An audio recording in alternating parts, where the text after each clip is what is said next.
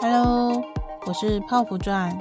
在上集我们聊到了三大依附类型的不同爱情模式，包含初期约会方式的差异，以及自我揭露的差异，以及看待伴侣的差异，以及维系关系的差异。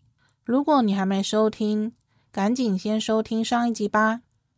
本集会继续分享其余的三种差异，包含面对拒绝跟争执的差异。以及性爱需求的差异，最后面对分手的差异，了解自身的依附风格呢，让我们能够意识到过去在关系中那些造成感情不顺利的无意识行为互动，而透过有意识的调整，可以帮助我们建立更加稳定和谐的两性关系。若你对依附类型有些研究，或是正想要学习如何分辨，泡芙状会以简单的案例。让你边听边思考是哪种依附类型的行为模式哦。不论你现在有伴侣或正处于单身，学习分辨依附类型呢，都能够帮助我们在亲密关系中更好的应对每个状况。那我们就开始吧。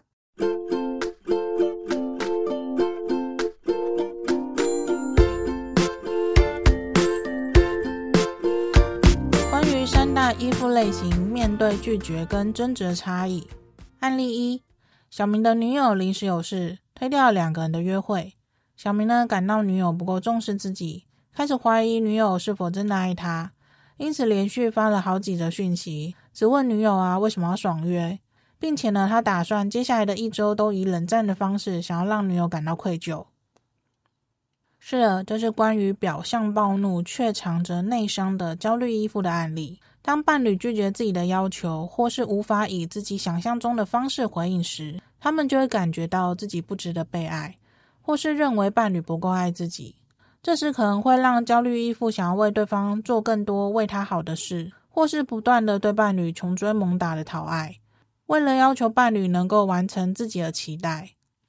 案例二：小芳男友因为工作临时加班，推掉了已经答应陪她参加的家族活动。小芳呢，虽然感到有些失望，但她能够理解男友的难处，并且相信这不会影响男友对她的爱。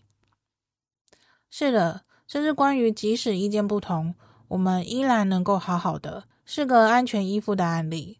他们面对伴侣的拒绝或是期待不如预期的时候呢，能够去回想伴侣过去对自己的好，因为有足够安全感，内心比较容易不感到受伤，能够更容易原谅伴侣。当与伴侣发生争执的时候呢，也不会做出去贬低、攻击对方行为或言论，仅就事论事的谈论自己生气的原因，并且呢，能以有效的方法解决问题，并且增进彼此的关系，修复关系中的伤痕，重建和谐。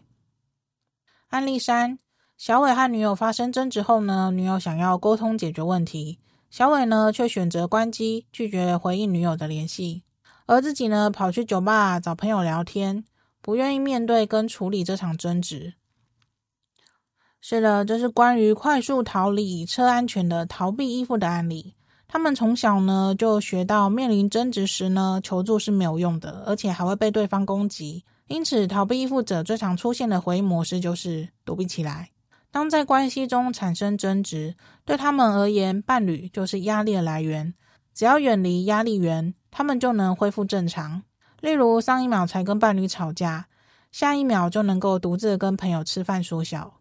但逃避依附者的远离啊，并非能够独自的去处理跟消化自己的情绪，因为他们习惯压抑情绪、切割情绪、隔离情绪。暂时逃开呢，只是因为不得不这么做罢了。接下来是三大依附类型关于性爱需求的差异。案例一。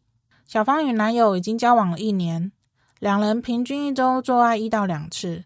虽然看似性生活的频率并不高，但每次的质量都很好。他们能够坦诚交流彼此的喜好，不会将性爱当成对爱的证明。他们更重视生活中的互动跟交流。对他们而言呢，性爱是增进亲密的一部分。这是关于不用透过做爱也能很爱的安全依附的案例。他们因为有足够的自我价值。因此，不需要透过性爱来感受到被爱，或是感受到自己是有价值、被接纳的。他们能够单纯的享受性爱的欢愉。心理学家辛西亚·拜斯曾做过一份研究，追踪伴侣间十八个月的性爱状况，发现性满意度跟关系满意度有关。其中有两个原因：第一，做爱为彼此提供沟通的机会；第二，性爱为彼此的关系带来一些新鲜感，而这份新鲜感呢，能够增进关系的满意度。也就是说，要越做越爱的条件是，在性爱进行的同时，双方能与彼此交流感受，坦诚喜欢与不喜欢的地方，并且能为彼此调整做爱的频率以及做爱的方式。案例二：小勇已有女友，但仍然跟其他女生保持暧昧关系跟短暂的亲密接触。他觉得这只是满足了生理需求，不需要考虑爱情等复杂情感因素。也不需要负起任何责任，所以呢，感到轻松自在。这是关于比起做爱更喜欢自己来的逃避依附的案例。他们不止什么事呢都习惯独立完成，连性爱也是如此。因做爱呢会增进自己跟伴侣间的亲密感，这是逃避依附者试图避免的。他们也不喜欢爱抚伴侣，只是想减少跟酝酿情感有关的所有细节。而有些人呢、已经有伴侣，但还是要出去约炮啊，一夜情。这是因为仅仅一次甚至短暂关系，让他们不需要担心后续纠缠不清的情感。根据研究指出啊，逃避依附者乐于享受一夜情带来的欢愉，这种关系不仅不会让自己受到约束，也会让他们比较有掌控感。案例三：小华刚认识一位男生，就急着发生性关系，希望透过身体契合获得爱情的确认。并借此呢，让对方爱上自己。每次做完爱之后啊，他都会询问对方的感受，担心男生会对他失去兴趣或是厌倦自己。这是关于用性换爱的焦虑依附的案例。对他们而言，性跟爱呢是紧紧的被绑在一起，也是种关系平分的量尺。焦虑依附者会透过肉体的接触来满足自己的不安全感，由此感受自己是被对方接纳，跟确定自己是被爱的。容易在还没有确认关系之前呢，就屡次的跟对方发生性关系，即使内心感到委屈，也无法勇敢的拒绝，因为担心拒绝对方呢，就会让这段关系画下句号。而当焦虑依附遇上逃避依附的性爱关系，对焦虑依附而言呢、啊，他们以为用身体就能够换得对方的爱，或是他们认为对方愿意跟自己做爱，就代表自己是被对方接纳的。但对逃避依附者而言啊，他们只是单纯的想跟对方上床，用来满足短暂的亲密关系，或者呢，只是单纯能够去享受性爱当下的欢愉，而且不需要担心结束之后需要给予承诺啊，或者是负责的约束。好，那最后一个三大依附类型是关于面对分手的差异。案例一：小明的女友啊，主动提出分手。他二话不说的直接同意，虽然表面上看起来很果断，但实际上呢，内心却感到痛苦挣扎。而且分手后啊，他刻意避免去提起这段关系，将这份痛苦闷在心里，努力的压抑情感，假装一切呢都没有事，然后开始继续正常的生活。是的，这就是关于表面上断干净，实际上却是压抑的逃避依附的案例。对他们而言呢，不论时间长短，爱得多轰烈，当眼前的伴侣对他们造成已经超出自己负荷的威胁感时，他们能够快速闪电的和对方分手。这看似无情的行为背后啊，很有可能只是因为他们善于压抑、切割跟隔离情绪。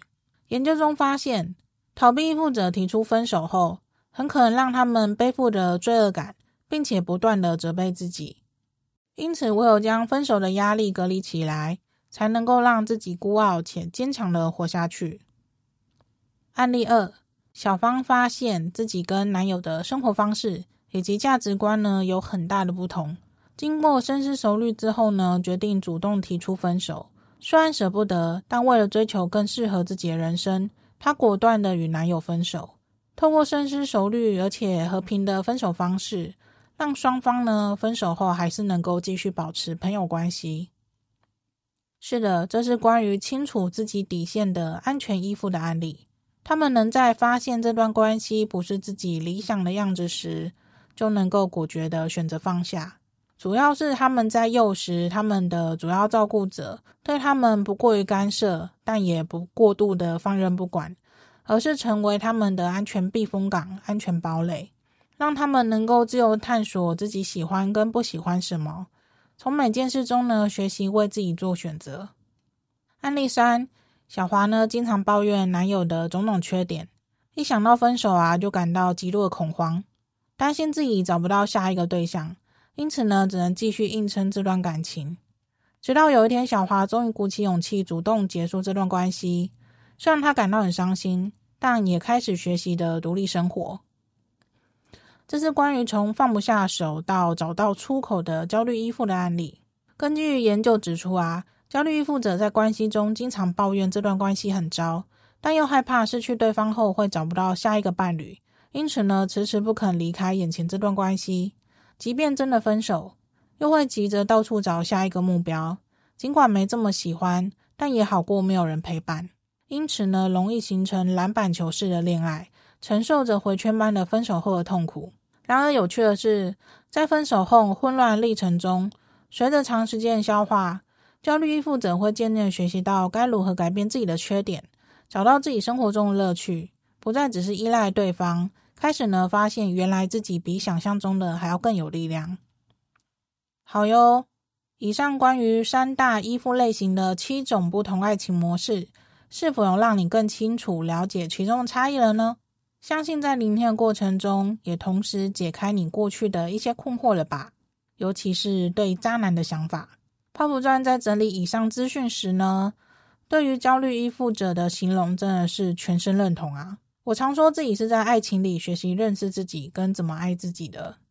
如同上述提到的，分手后随着长时间的消化，慢慢的找回自我，这也是为什么我开始写敏感焦虑自救系列相关文章的原因。在我自己的亲身经历中发现，当焦虑依附遇到逃避依附，就是俗称的焦逃配。焦虑型的我们啊，都以为是对方在掌控这段感情，但实际上呢，真正能够主导这段感情的关键，真的是在于焦虑依附型的觉醒。所谓的主导啊，不是控制，而是去分辨什么是自己可以控制，什么是无法控制的部分。例如，在跟逃避型伴侣发生争执的时候，焦虑型会急着立刻想要解决问题。但逃避依附者啊，面临伴侣给予压力时，他们直觉反应就是回避。这时候，焦虑依附者就会更紧张的想要追上去跟对方说清楚。而我提到自己可以控制的部分，就是去反思，为什么在这当下我必须要跟对方说清楚呢？当我能先暂停眼前所有发生的情境，将关注点回到自己的内在状态后，我会发现，让我感到焦虑不安的关键。并非全是伴侣的问题，那个焦虑的来源其实是来自于我自己。当我仔细去思考为什么跟伴侣发生争执，自己就会非常着急的想要解决当下问题呢？主要是因为太过害怕失去，因为认为自己不值得被爱，所以当与人发生争执的时候呢，就会担心自己再次被抛下。因此，必须用尽吃奶的力气去抓住对方、掌控对方，同时也期待跟要求对方要来证明对自己的爱。唯有如此，才会让自己焦躁的心安定下来。当我开始学习稳定住自己之后，我再也不需要去期待别人来拯救我。这关键点，让往后啊，不仅是在爱情关系里，是连带整个人生中，都让我感到更有安全感跟掌握感。这也是焦虑型最需要的。当焦虑依附者稳定自己后，并有能力开始理解伴侣的行为，因为当我们先照顾好自己，才有能力去照顾自己爱的人。这时就能够去看清楚对方的反应，只是他的直觉式的保护，并不是伴侣不爱自己。当焦虑依附者感受到眼前这个人是安全的。他们才能渐渐的将常年镶在自己身上的那套强化的盔甲给卸下。现今，我跟泡芙先生的亲密关系就是这样慢慢经营而来的哦。因为泡芙钻的焦虑基底是不可能砍掉重练的，而泡芙先生的逃避基底呢，也不可能变正常。我们还是会出现自身的直觉反应，例如泡芙先生惯性的消失，泡芙钻呢就会有一股的不安跟猜测。当我们都能够透过有意识的去了解自己怎么了，我才能先发现自己的情绪，在情绪失控前先稳定自己，接着呢才能看到关系中真正的问题。像我通常都是先解决自己的状态跟情绪，再去问问泡芙先生怎么了。请记得。逃避型伴侣呢，基本上不会主动来解决问题，因为对他们而言，我们认为的问题并不是个问题。当然，在这过程中啊，焦虑依附者一定会担心自己做那么多，真的是有用的吗？真的能够继续维持这段感情吗？是的，就是这么容易想太多，所以才会焦虑啊。其实，不论在爱情关系或是人生任何面向，我们都必须聚焦在自己可以控制的范围。例如，我控制自己的情绪。并且愿意理解伴侣，给予他短暂离开的时间跟空间。当我们能在自己可以控制的范围内尽力做到最好，无论结果是什么，至少能够减少事后的后悔跟遗憾。渐渐的呢，就会跟泡芙钻一样，突然被袭击，那就先在地上躺个十秒，接着站起来看看到底发生什么事。过去泡芙传分享许多关于依附关系的相关资讯，若你愿意好好的在此停留。给自己机会，慢慢的学习接纳自己真实的样貌，相信你也能够像泡芙传一样，走出爱情关系里的不安全感。只要是你真心喜欢的对象，都能够让这段关系成为让你感到幸福的安全堡垒哦。最后，泡芙传每周都会透过 email 分享敏感、焦虑、自救相关内容。如果你对这主题有兴趣，欢迎订阅我的电子报，链接会放在节目栏里哦。我们下集节目见啦！拜拜。